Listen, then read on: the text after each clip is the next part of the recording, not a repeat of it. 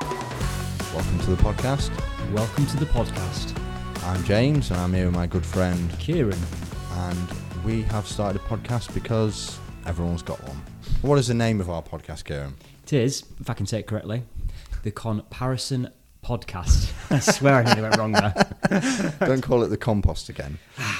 And the general premise of the podcast is we want to compare historical figures and contemporary figures. So could be someone from history that's done something amazing compared with someone who's contemporary you think is on the right track to do something amazing. Um, what was the first episode going to be?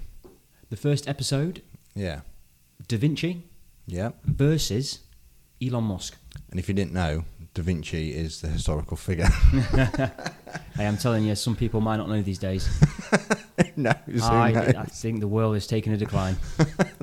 that's a whole other different podcast. We'll get onto that. We cover a lot of things in the Comparison Podcast. that's the real dark stuff.